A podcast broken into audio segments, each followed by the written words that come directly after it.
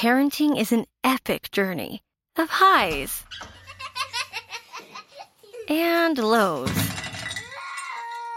Therapy can help you navigate it all and take care of yourself so you can be the best parent possible.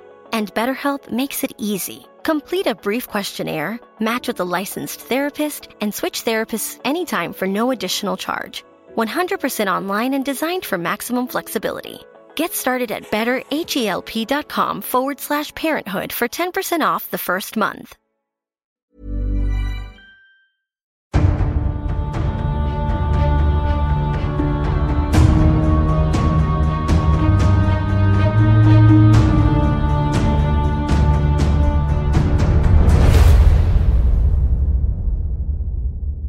বইটির সত্য আনন্দ publishers কর্তৃক সংরক্ষিত বাংলা সাহিত্যের রোমাঞ্চকর কিছু গল্প দিয়ে সাজানো আমাদের এই বিশেষ নিবেদন সানডে সাসপেন্স আজ আপনার জন্য রয়েছে শীর্ষেন্দু মুখোপাধ্যায়ের লেখা নৃসিংহ রহস্য। শীর্ষেন্দু মুখোপাধ্যায়ের জন্ম হয় উনিশশো পঁয়ত্রিশ সালের দোসরা নভেম্বর। তাকে অনায়াসে বাংলা সাহিত্যের এক দিকপাল লেখক বলা চলে। মজার গল্প হোক বা রহস্য গল্প, ছোটদের জন্য লেখা হোক বা বড়দের জন্য, সব ক্ষেত্রেই তিনি সমান সাবলীল।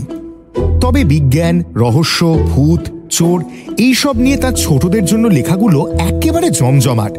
মানব জমিন, দূরবীন, হীরের আংটি, মনোজদের অদ্ভুত বাড়ি, তার উল্লেখযোগ্য রচনার মধ্যে অন্যতম। শীর্ষেন্দু মুখোপাধ্যায় ভূষিত হয়েছেন সাহিত্য একাডেমি পুরস্কার, আনন্দ পুরস্কার, বিদ্যাসাগর পুরস্কার এবং অন্যান্য সম্মানে। আজকের গল্প পাঠে দ্বীপ, গল্পের সূত্রধার অগ্নি। শুরু হচ্ছে নৃসিংহ রহস্য।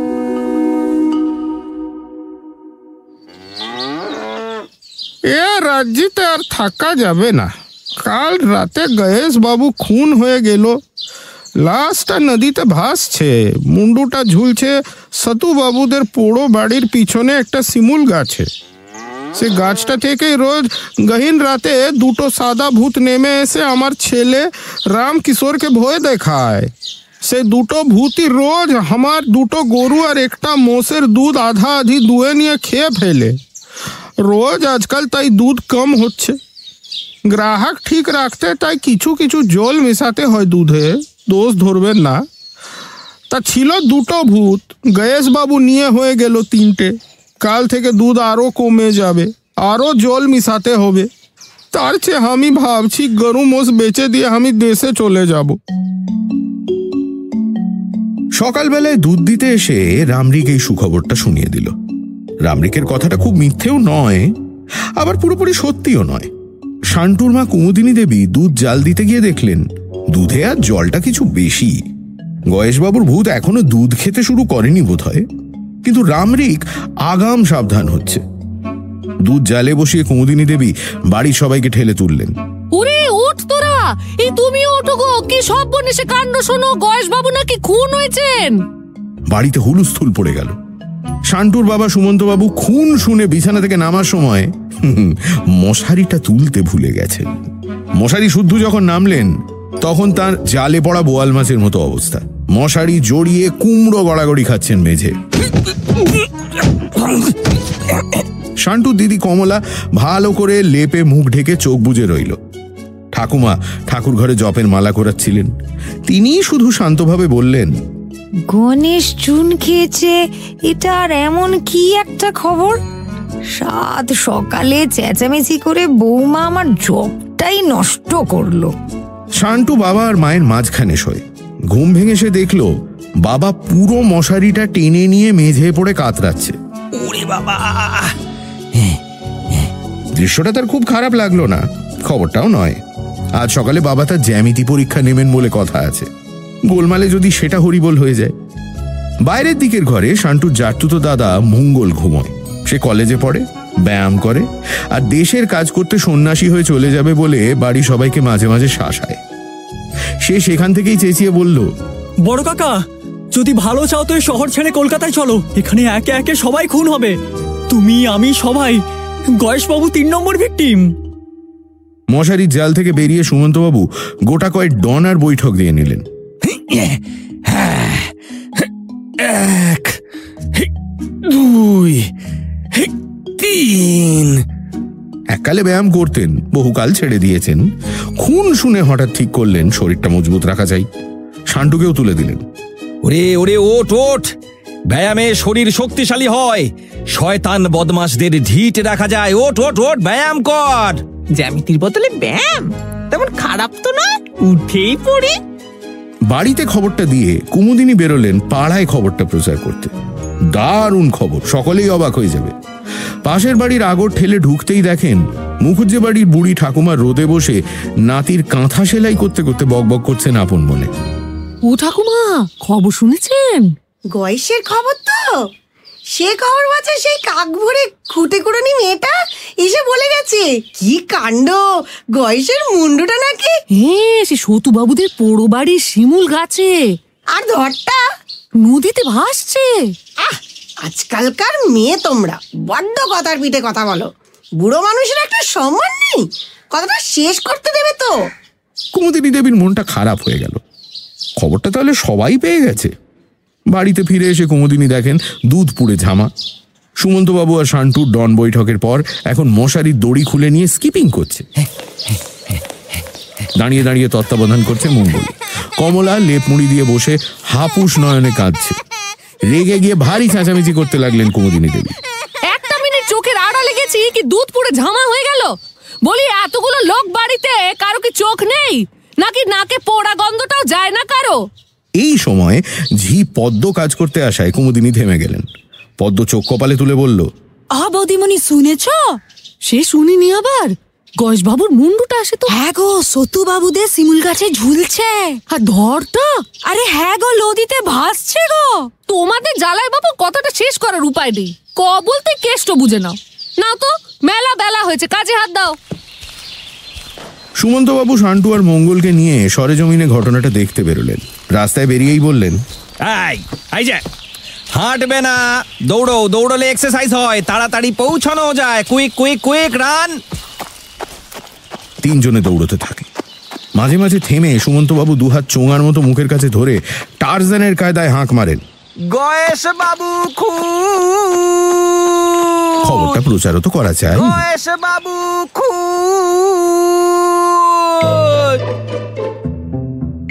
সকাল বেলাতেই কবি সদানন্দ মহালানবিশ এসে হাজির। বগলে কবিতার খাতা, ডান হাতে মজবুত একটা ছাতা, বাঁ হাতে বাজারের ব্যাগ। কবি সদানন্দকে দেখলে সকলেই একটু তটস্থ হয়ে পড়ে। মুশকিল হলো, সদানন্দর কবিতা কেউ ছাপতে চায় না। কিন্তু না ছাপলেও কবিতা যাকে একবার ধরেছে, তার পক্ষে কি আর কবিতা ছেড়ে দেওয়া সম্ভব? সদানন্দ তাই কবিতা লেখা ছাড়েনি। একটু বুঝদার লোক বলে যাকে মনে হয়, তাকেই ধরে কবিতা শুনিয়ে দেয়। ফুজুর জ্যাঠামশাই বললেন সদাটার আর সব ভালো কেবল কবিতা শোনানোর বাতিকটা ছাড়া। সকালে কাছারি ঘরে বসে ফুচুর জ্যাঠামশাই পাটের গুছি পাকিয়ে গরুর দড়ি তৈরি করছিলেন। সদানন্দকে দেখে একটু আঁতকে উঠে বললেন ওই যা একদম ভুলেই গেছি। আজ সকালে আমার একবার সদাশিব কোবরেজের বাড়ি যেতে হবে। গোপাল খুঁড়োর এখন তখন অবস্থা। না এক্ষুনি যেতে হচ্ছে। সদানন্দ কবি হলেও কবির মতো দেখতে নয়। রীতিমতো ঘাড়ে গদ্দানে চেহারা। শোনা যায় কুস্তি আর পালওয়ানিতে একসময় খুব নাম ছিল। তার মাথার চুল ছোট করে ছাঁটা, গায়ে মোটা কাপড়ের একটা হাফ হাতা শার্ট, পরনে ধুতি। চোখের দৃষ্টি খুব আনমোনা। আজ তাকে আরও আনমোনা দেখাচ্ছে। মুখটা একটু বেশি শুকনো। চোখে একটা আতঙ্কের ভাব। ফুচুর জ্যাঠামশাইয়ের দিকে চেয়ে সদানন্দ ভাঙা ভাঙা গলায় বলল, ব্যস্ত হবেন না। গোপাল খুড়ো আজ একটু ভালো আছে। সদাশিব কবিরাজ গেছে ভিনগায় রুগী দেখতে। আর আর আমি আজ আপনাকে কবিতা শোনাতে আসিনি। তাই নাকি? তাহলে বরং হ্যাঁ একটু বসি। আপনি নিশ্চিন্তে দড়ি পাকাতে থাকুন। আমি এসেছি একটা সমস্যায় পড়ে। কি সমস্যা বলো তো? বলছি আপনি তো সায়েন্সের ছাত্র শুনেছি। ঠিকই শুনেছ। বঙ্গবাসীতে বিএসসি পড়তাম হ্যাঁ? স্বদেশি করতে গিয়ে আর পরীক্ষাটা দিইনি। তবে আইএসসিতে রেজাল্ট ভালো ছিল ফার্স্ট ডিভিশন হ্যাঁ ওই দুটো লেটার বাহ। তাহলে আপনাকে দিয়ে হবে। আচ্ছা আলোকবর্ষ কথাটার মানে কি বলুন তো? আলোকবর্ষ ও ওটা হলো ইয়ে এই রে কি- যেন? আমাদের আমলে বুঝলে সায়েন্সে রবি ঠাকুর পাঠ্য ছিল না। আরে বাবা, এর মধ্যে রবীন্দ্রনাথ আসছে থেকে আলোকবর্ষ কথাটার মানে জানতে চাইছি। আলোক ডিকশনারিটা দেখলে হয়। তবে মনে হচ্ছে যে বছরটায় বেশ আলো টালো হয় আর কি। আই মিন গুড ইয়ার এ শহরে কলকাতা থেকে একটি অতি ফাজিল ছেলের আমদানি হয়েছে। আমাদের পরেশের ভাগ নেই। কাল নতুন একটা কবিতা লিখলাম। পরেশকে শোনাতে গেছি সন্ধ্যাবেলা। একটা লাইন ছিল, জানেন? শত আলোক বর্ষ পরে তোমার সঙ্গে আমার দেখা হলো হে বিধাতা। ছোকরার সঙ্গে সঙ্গে হ্যাঁ হ্যাঁ করে হেসে বলে উঠল। আলোকবর্ষ কোনো বছর টছর নয় সদানন্দ বাবু। ওটা হলো গিয়ে দূরত্ব। শুনেই জ্যাঠামশাইয়ের দড়ি পাকানো বন্ধ। তার জায়গায় তিনি চোখ পাকিয়ে বললেন বলেছে। বলেছে সপাটে বলেছে। অনেকক্ষণ ছোকরার সঙ্গে তর্ক হলো। রাত্রিরে গেলুম হাই স্কুলের চণ্ডীবাবুর কাছে। সায়েন্সের টিচার খবর টবর রাখেন। তা তিনিও মিনমিন করে যা বললেন তার অর্থ ছোকরা নাকি ভুল বলেনি। আলোর গতি সেকেন্ডে এক লক্ষ ছিয়াশি হাজার মাইল। আমাদের আমলে বিরাশি ছিল। এখন তাহলে বেড়েছে। তা বাড়তেই পারে। চাল ডালের দাম বাড়ছে মানুষের নির্বুদ্ধিতা বাড়ছে আলোর গতি বাড়লে অবাক হওয়ার কিছু নেই। কিন্তু সেই গতিতে ছুটে এক বছরে আলো যতটা দূরে যায় ততটা দূরত্বকেই নাকি আলোকবর্ষ বলে। বাবা পাল্লাটা তাহলে কত দাঁড়াচ্ছে? সাতানব্বই হাজার সাতশো একষট্টি কোটি ষাট লক্ষ মাইল। অত হবে না। আমাদের আমলে আরও কিছু কম ছিল যেন। ইয়ে, ষাট নয় বোধ হয় চুয়ান্ন লক্ষ মাইল। দূর বাবা ছ লক্ষ মাইল নয় ছেড়েই দিলাম মশাই। কিন্তু প্রশ্নটা তো তা নয় কবিতাটার কি হবে? ও- ওটা তো ভালোই হয়েছে। আলোর দৌড়ের সঙ্গে কবিতার কি সম্পর্ক? আরে বাবা কথাটা কি তাহলে ভুল? শত আলোকবর্ষ পরে কি দেখা হওয়াটা অসম্ভব? আলোকবর্ষ যদি টাইম ফ্যাক্টরি না হয় তাহলে তো খুব মুশকিল। হুম এক কাজ করো বরং। ওটা শত আলোকবর্ষ ঘুরে তোমার সঙ্গে আমার দেখা হলো হে বিধাতা এরকম করে দাও। এটা চুকে যাবে কেউ আর ভুল ধরতে পারবে না। সায়েন্সও মরলো কবিতাও ভাঙলো না। আরে বাহ! শত আলোকবর্ষ ঘুরে বাহ বাহ। এই না হলে সায়েন্সের মাথা। বাহ দিব্যি মিলে গেছে। শত আলোকবর্ষ ঘুরে। বাহ বাহ দারুণ। ঠিক এই সময় নাপিত ভায়া নেপাল ফুচুর জ্যাঠামশাইয়ের দাড়ি চাঁচতে এলো। মুখ গম্ভীর। জল দিয়ে গালে সাবান মাখাতে মাখাতে খুব ভারী গলায় বলল ঘটনা শুনেছেন?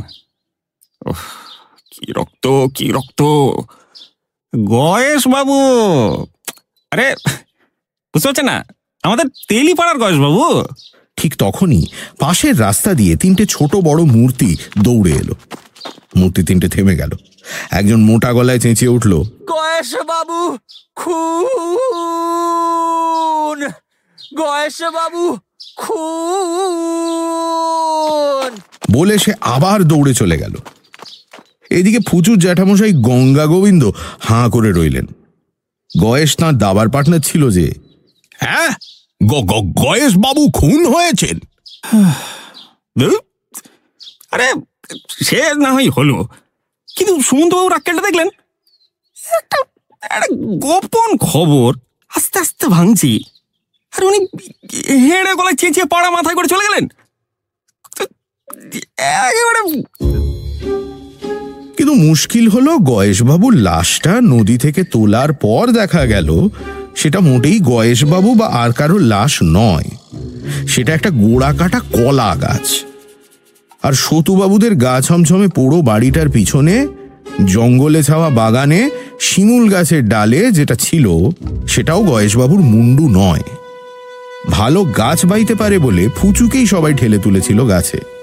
সে অনেক আগাছা, লতানো গাছ আর শিমুল পাতার আড়াল ভেদ করে মগডালের কাছাকাছি পৌঁছতেই গোটা কয় মৌমাছি তেড়ে এসে হুল ফুটিয়ে দিল। ফুচু বড় বড় চোখে চেয়ে দেখল, ডাল থেকে গয়েশবাবুর মুন্ডু তার দিকে চেয়ে দাঁত খিঁচোচ্ছে না। বরং লম্বা দাড়িওয়ালা শান্ত একটা মুখের মতো ঝুলে আছে একটা মৌচাক। কিন্তু তাহলে গয়েশবাবুর হলো কি? লোকে গয়েশবাবুকে জানে অতি শান্তশিষ্ট, লেজবিশিষ্ট মানুষ বলে। তিনি শান্ত লোক ছিলেন এ বিষয়ে কোনো সন্দেহ নেই। তার ব্যবহারও ছিল অতি শিষ্ট কিন্তু তার ল্যাজ ছিল কি না তা নিয়ে মতান্তর আছে। গয়েশবাবুর লেজ আছে। আমার ঠাকুরদার নিজে চোখে দেখা। সন্ধ্যাবেলা ঘরের দাওয়ায় নিরিবিলিতে বসে তিনি লেজ দিয়ে মশা তাড়ান। আরে দূর! লেজের কথাটা স্রেফ গাজা। ছেলেবেলায় খুব দুষ্টু ছিলেন বলে মাস্টার মশাইরা তার লেজ কল্পনা করেছিলেন। সেই থেকেই কথাটা চালু হয়ে গেছে। কিন্তু এখন গয়েশবাবুও নেই। তার ল্যাজও দেখা যাচ্ছে না। বানর থেকে মানুষের যে বিবর্তন, সেই ধারায় একটা শূন্য স্থান আছে। নৃতত্ত্ববিদরা সেই শূন্যস্থানের নাম দিয়েছেন মিসিং লিঙ্ক কলেজের বায়োলজির অধ্যাপক মৃদঙ্গবাবুর খুব আশা ছিল গয়েশবাবুকে দিয়ে সেই মিসিং লিঙ্ক সমস্যার সমাধান হবে। হয়তোবা লেজ বিশিষ্ট মানুষের প্রথম সন্ধান দিয়ে তিনিই নোবেল প্রাইজ পেয়ে যাবেন। মৃদঙ্গবাবু প্রথমে খুন খবরটা পেয়ে হায় হায় করে বুক চাপড়াতে লাগলেন। এমনকি এই শীতে গয়েশবাবুর লাশ তুলতে তিনিই প্রথম নদীর জলে ঝাঁপিয়ে পড়েন। ঝাঁপিয়ে পড়ার পর তার খেয়াল হলো, এই যা, তিনি তো সাঁতার জানেন না। যখন বিস্তর জল ও নাকানি চোবানি খাওয়ার পর তাকে তোলা হলো, তখনও গয়েশবাবুর জন্য তিনি শোক করছিলেন। পরের জন্য মৃদঙ্গবাবুর এমন প্রাণ কাঁদে দেখে সকলেই তার খুব প্রশংসা করছিল আজ। যাই হোক ধর বা মুন্ডু কোনোটাই গয়েশবাবু নয় জেনে মৃদঙ্গবাবু বাড়ি ফিরে গিয়ে লেপ মুড়ি দিয়ে শুয়েছেন।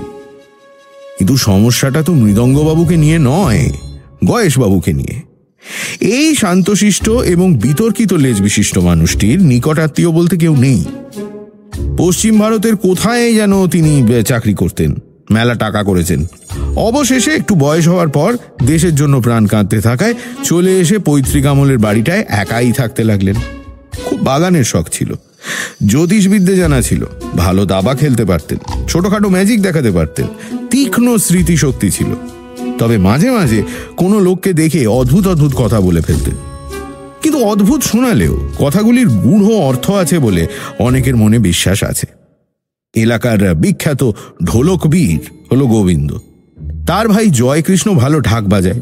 ফলে গোবিন্দর নাম হয়ে গেছে ঢোল গোবিন্দ, আর জয়কৃষ্ণকে আদর করে ডাকা হয় জয় ঢাক বলে। সেবার ঈশানী কালীবাড়িতে বিরাট করে কালী পুজো হচ্ছে। কালীর গায়ে খাঁটি সোনার একশো আট ভরি গয়না।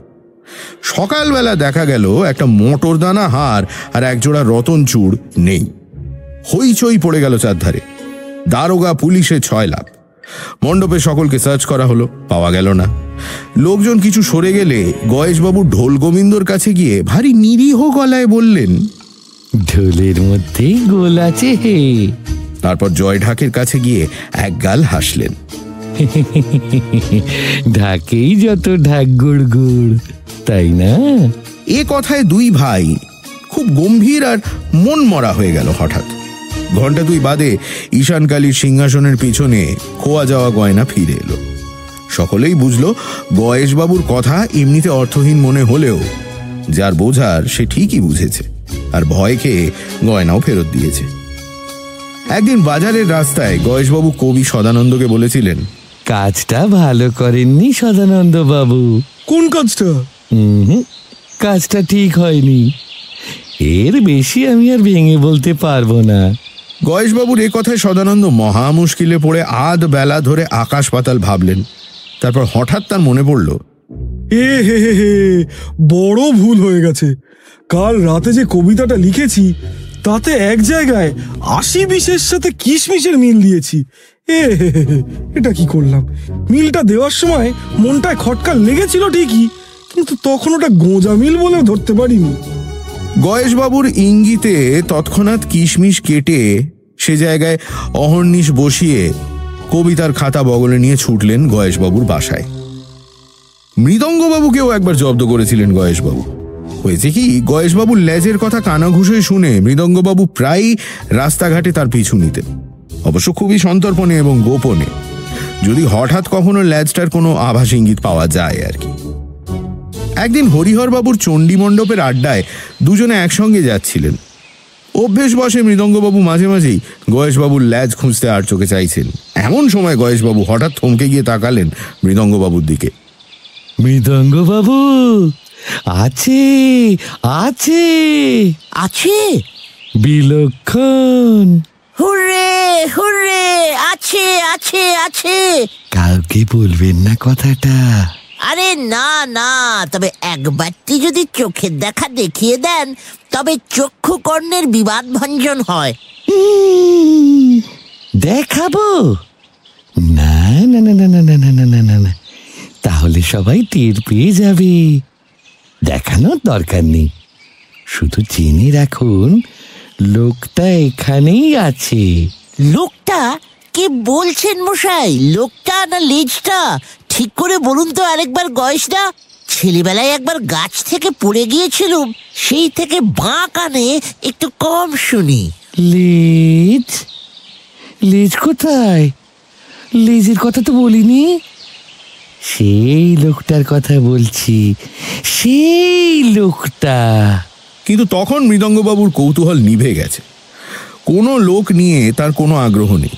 লোকেরা সব বেয়াদ বেয়াড়া বিচ্ছিরি। তবে হ্যাঁ ল্যাজওয়ালা কোনো লোক পেলে তাকে তিনি মাথায় করে রাখতে রাজি। কোন লোকটা? সে কথা পরে। আগে বলুন তো লেজের কথাটা আপনার মাথায় এলো কেন? আরে বাবা কিসের লেজ? মৃদঙ্গবাবু লজ্জা পেয়ে আমতা আমতা করতে লাগলেন। খোলাখুলি কথাটা বলা যায় না। গয়েশবাবু চটে যেতে পারেন।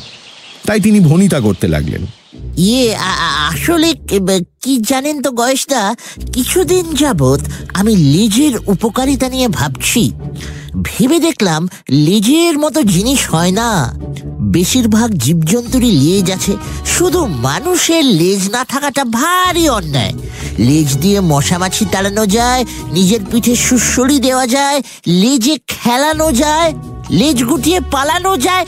ভেবে দেখুন আজ মেয়েদের কত এক্সট্রা গয়না পরা স্কোপ থাকতো লেজ হলে? খুব খাঁটি কথা। আমি যে লোকটার কথা বলছি, কি বলব আপনাকে? বড়ই আশ্চর্যের বিষয় যে সেই লোকটারও না লেজ আছে। আর শুধু আছেই নয়, সে রীতিমতো আমাকে লেজে খেলাচ্ছে বেশ কিছুদিন ধরে। বলেন কি দাদা? তাহলে কি উল্টো বিবর্তন ঘটতে শুরু করল নাকি? জনে জনে লেজ দেখা দিলে তো এরপর গয়েশবাবু আর কথা বাড়াতে চাননি। মৃদঙ্গবাবুর বিস্তর চাপাচাপিতেও না। কিন্তু মৃদঙ্গবাবু খুব ভাবিত হয়ে পড়লেন। শুধু এই ছোট গঞ্জ শহরেই যদি দু দুটো লেজওয়ালা লোকের আবির্ভাব ঘটে থাকে, তবে পৃথিবীতে না জানি আরও কত লক্ষ লোকের লেজ দেখা দিয়েছে এতদিনে। বিবর্তনের চাকা উল্টো দিকে ঘোরে না বড় একটা। তবে ইংরেজিতে একটা কথা আছে হিস্ট্রি রিপিটস ইটসেলফ সুতরাং কিছুই বলা যায় না। তিনি খুব উত্তেজিত হয়ে উঠলেন। লেজের কথা আর কিছু জানা যায় না। তবে গয়েশবাবু একদিন সন্ধেবেলায় দাবা খেলার সময় ফুচুর জ্যাঠামশাই গঙ্গা গোবিন্দকে বলেছিলেন, রুইতন, রুইতনটা দেখলেই বোঝা যায়। গঙ্গা গোবিন্দ গয়েশবাবুর একটা বিপজ্জনক আগুয়ান বোড়েকে গজ দিয়ে চেপে দিতে যাচ্ছিলেন। হেমে গিয়ে হাতটা সরিয়ে নিলেন। রুই? তা কত করে নিল? রুই নয় রুই নয় রুইতন গঙ্গা গোবিন্দ শশব্যস্তে দাবার ছকের দিকে ঝুঁকে পড়লেন। রুইতন হ্যাঁ বলো কি? এতক্ষণ তবে কি আমরা বসে বসে তাস খেলছি দাবা নয়? এ হে এটা এতক্ষণ বলনি কেন? আরে না না। আমরা দাবাই খেলছি। কিন্তু রুইতনের কথাটা ভুলতে পারছি না। গঙ্গা গোবিন্দ দাবা খেলতে বসলে এতই মজে যান যে দুনিয়ার কিছুই তার আর মনে থাকে না। খেলার পরেও স্বাভাবিক অবস্থা ফিরে আসতে অনেকক্ষণ সময় লাগে। আর যতক্ষণ না তা ফিরে আসে, ততক্ষণ তিনি লোকের কথাবার্তার অর্থ বুঝতে পারেন না। জল আর দুধের তফাত করতে পারেন না। তারিখ, মাস বা দিন পর্যন্ত মনে পড়ে না তার। তাই তিনি হতভম্ব হয়ে গেলেন। রুইতনের কথা ভুলতে পারছ না। কি মুশকিল। রুইতন বটে, তবে তাসের রুইতন নয়। একটা লোকের বাহাতে তেলই মস্ত একটা রুইতন আছে। দেখলেই চিনবেন। পাঞ্জাব থেকে পিছু নিয়েছিল। মুঘল সরাইতে চোখে ধুলো দিতে পেরেছিলাম। কিন্তু গন্ধ শুকে শুকে ঠিক খুঁজে বের করেছে আমাকে। আর একবার বলো তো বুঝতে পারিনি। একটা লোকের বাঁ হাতের তেলোয় মস্ত একটা রুইতন আছে। দেখলে চিনবেন পাঞ্জাব থেকে পিছু নিয়েছিল। মোগল সরাইতে চোখে ধুলো দিতে পেরেছিলাম কিন্তু গন্ধ শুকে শুকে ঠিক খুঁজে বের করেছে আমাকে। আজকাল চারদিকে ভালো ভালো লোকগুলোর কেন যে মাথা বিগড়ে যাচ্ছে? সানডে সাসপেন্স শুধুমাত্র মির্চিলে গল্পের পরবর্তী অংশ ব্রেকের পর।